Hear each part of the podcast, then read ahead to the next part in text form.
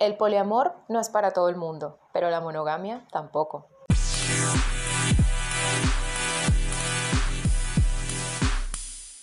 Bienvenidos al tercer episodio de Soy Guaguancó Podcast, un podcast 100% casero. Pronto esperemos que no en cuarentena, pero mientras tanto lo seguimos haciendo en cuarentena y eso sí, con mucho sabor caribeño.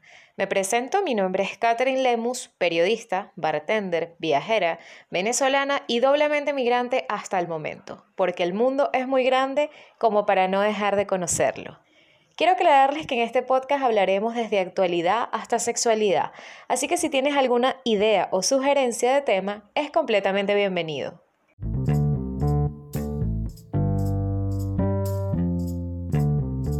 Y para abrir esta sección de Guaguanco Hot, Hoy tenemos el primer invitado de este podcast, Carlos Vargas, amigo de la casa, también migrante venezolano en Chile desde hace más de tres años, quien hoy nos va a compartir su experiencia como parte de un poliamor que tuvo hace unos años atrás. Carlos, bienvenido a Soy Guaguanco Podcast. Un gusto estar contigo esta noche, Catherine.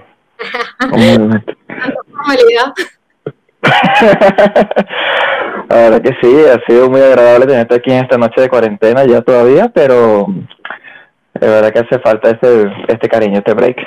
Perfecto. Carlos, mira, eh, yo quiero hablar contigo el tema que he estado promocionando, que es el poliamor, ¿verdad? Porque mucha gente no sabe de qué se trata el término poliamor y pueden tener una, de pronto hasta una confusión que es un intercambio de pareja, como los, los por ejemplo. Entonces, yo quiero empezar preguntándote, ¿cómo tú defines el poliamor? Mira, primero tendríamos que salir un poco de lo que es la tradición en Venezuela de tener un hombre y una mujer de parejas. Nosotros podemos definir lo que es querer una persona y esta persona a su vez puede sentir un poco, un poco de afinidad por una segunda diferente de ti. Y la ventaja de tener esta certeza es que tú puedes tener unas oportunidades que no están normalmente en el día a día. Es diferente, es una situación que nosotros podemos tener una relación más abierta, una relación abierta, pero ya con reglamentos establecidos no es un lineamiento tácito que nosotros tenemos en nuestra cultura de serle fiel a una persona, amarla y quererla para toda la vida, sino que nos permitimos un poco de flexibilización.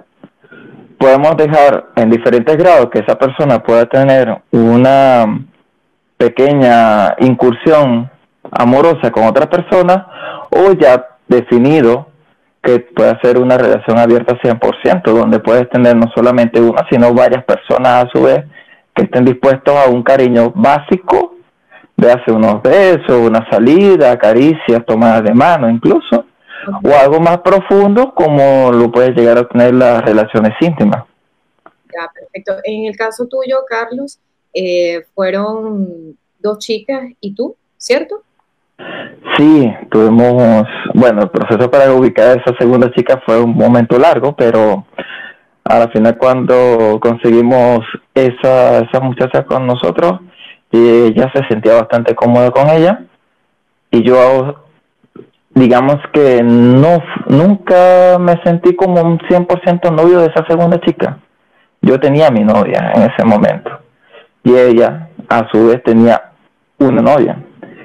Sin embargo, el, último tramo, como tal, había una separación de cosas que yo no podía hacer y no podíamos hacerlo libremente porque entonces sería como faltar al, a la pareja principal.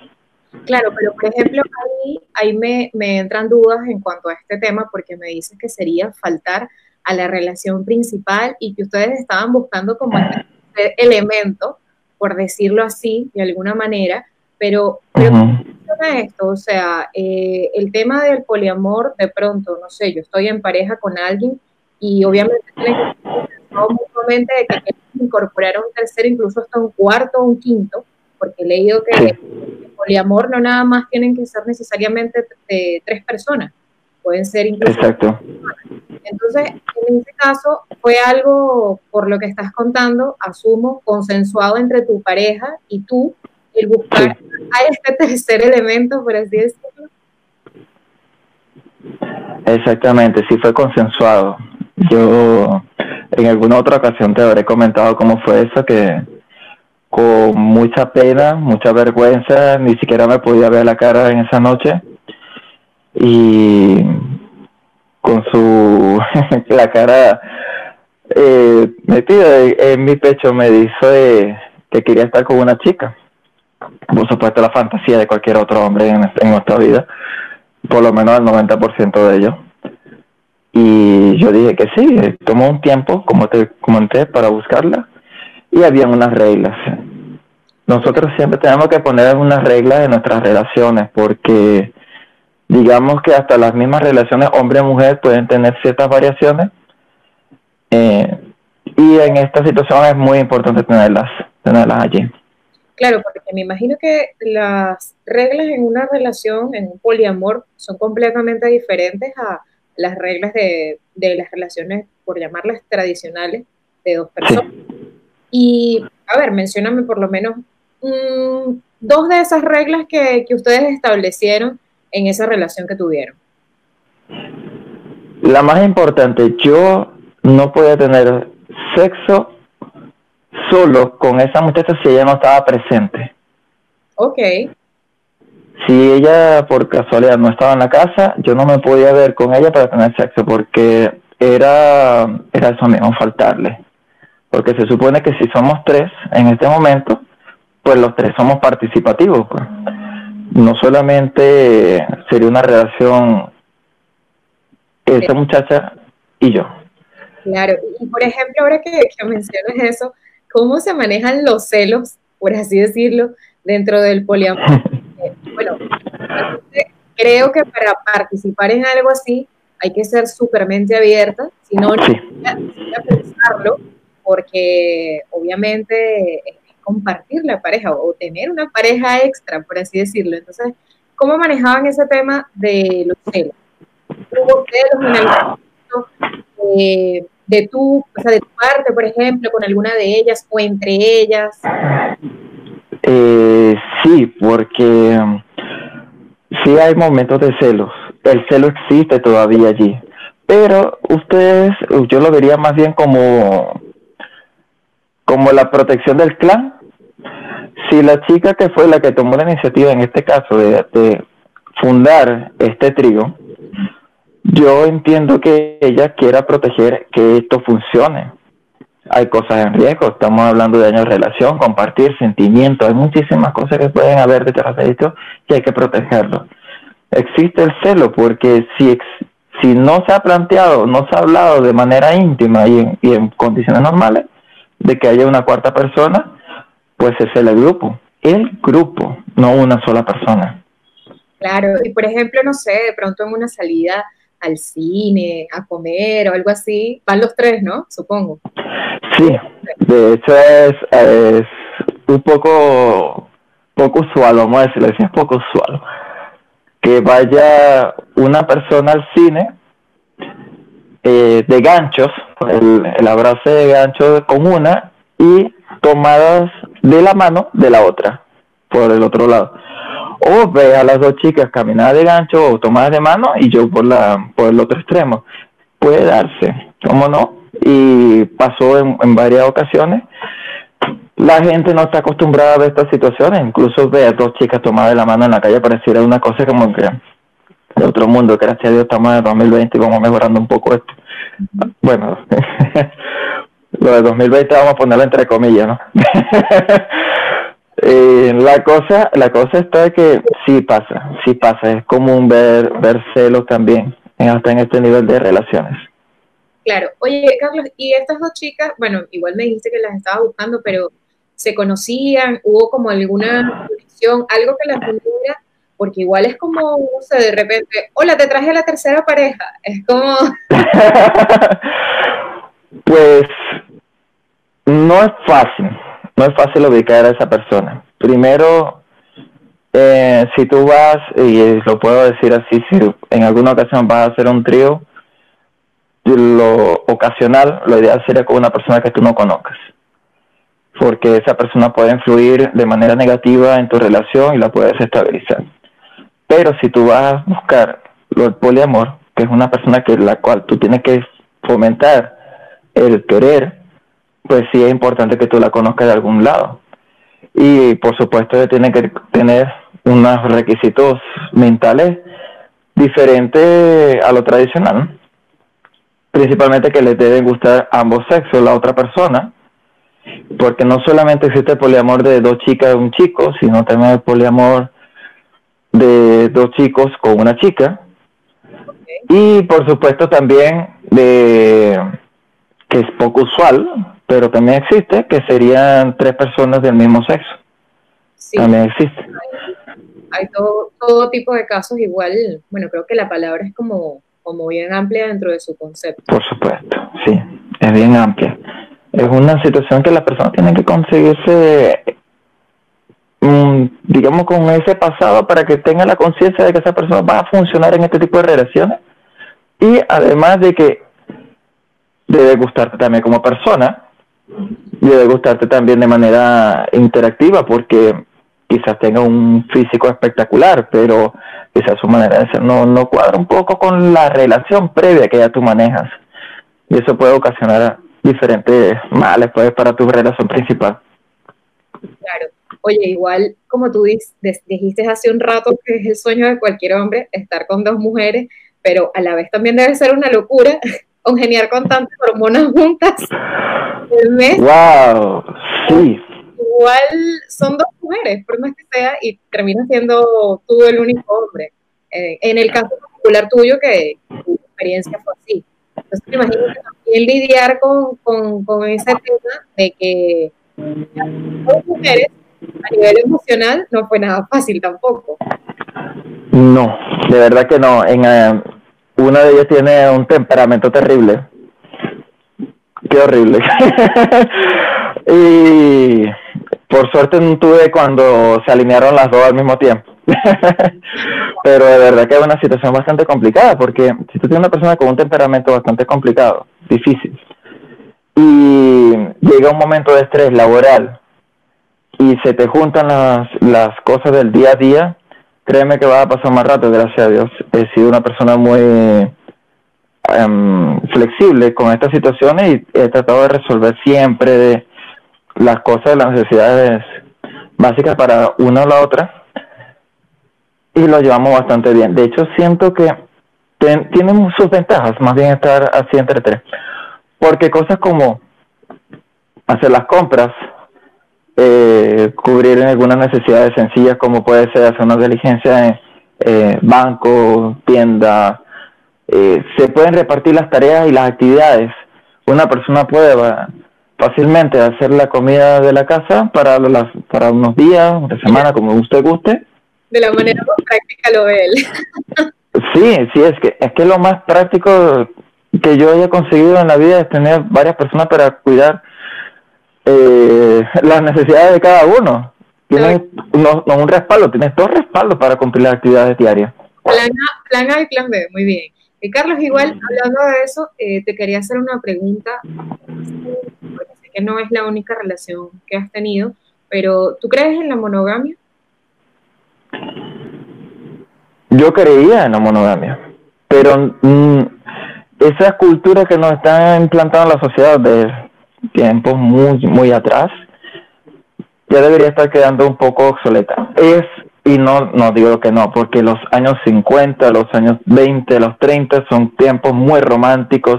Me encantaría vivir allí, donde existía el amor verdadero, pero en estos tiempos que las relaciones son muy fugaces y muy hormonales, no quiero decir que sea un caso total, pero no, no, la monogamia ya está en su fase de obsolescencia.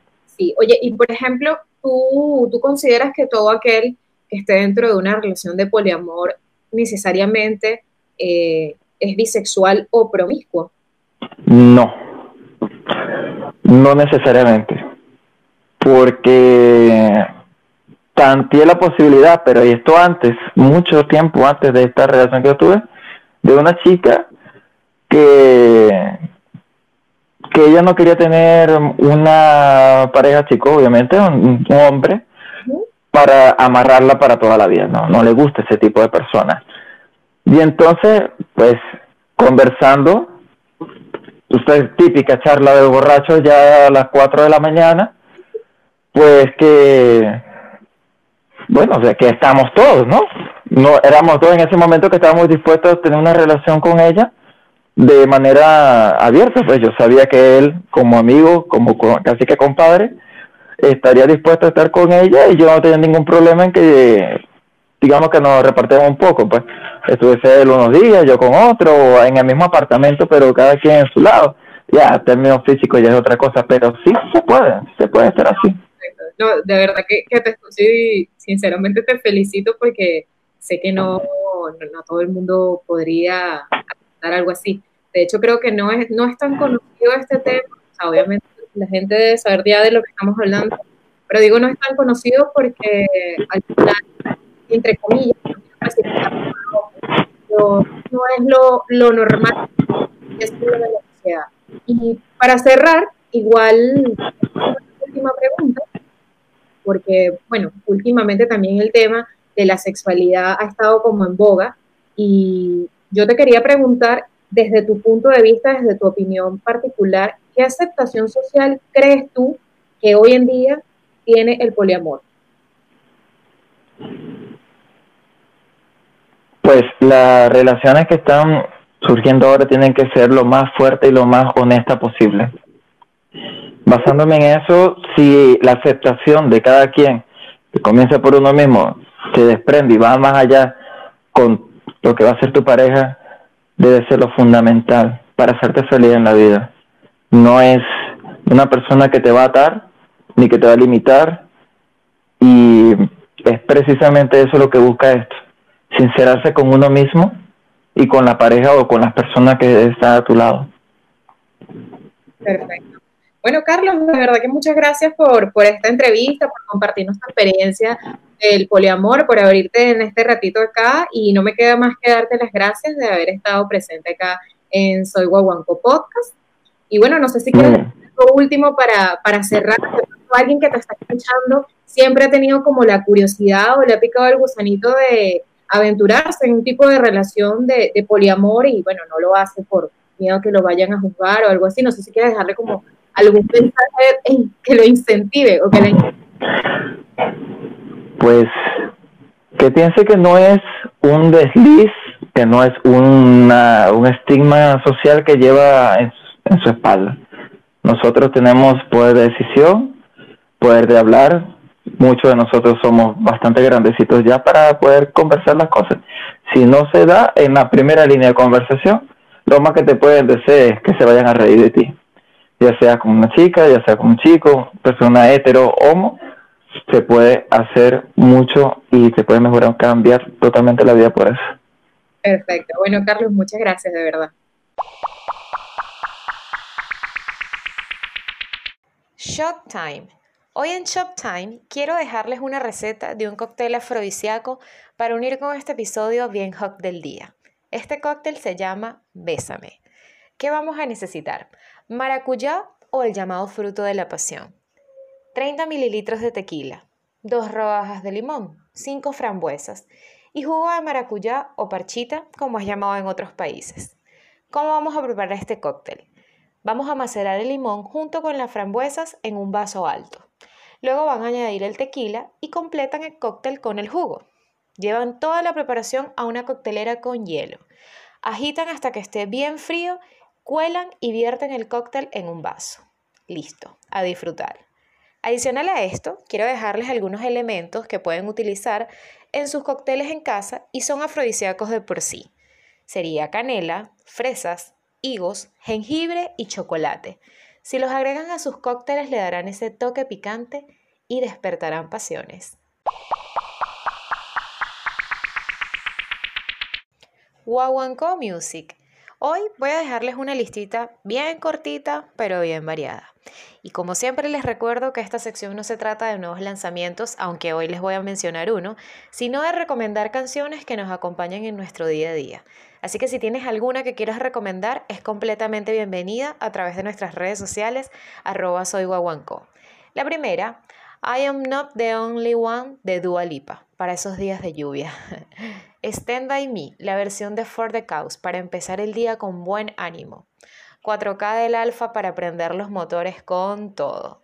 Si por el contrario buscan algo para una tarde de lectura, nada mejor que poner de fondo Hotel California de Eagles. Y para cerrar, Te Mueves, la última canción de Zion y Lennox con Nati Natacha. Se las recomiendo. Ojo, no es favoritismo, pero está súper, súper buena. Te mueves, te mueves, te mueves, te mueves, te mueves así, así. Cuando te mueves, te mueves, te mueves, te mueves, te mueves así. Y para cerrar, quiero dejarles esta frase. Recuerden, el amor no tiene que ser perfecto, solo tiene que ser sincero. Nos escuchamos en otro episodio de Soy Guaguanco Podcast. No se olviden de seguirme por las redes sociales con arroba Soy en Instagram, Facebook y Twitter y arroba Keylemus mi cuenta personal. O déjame tus sugerencias de tema en soyguaguanco arroba gmail.com.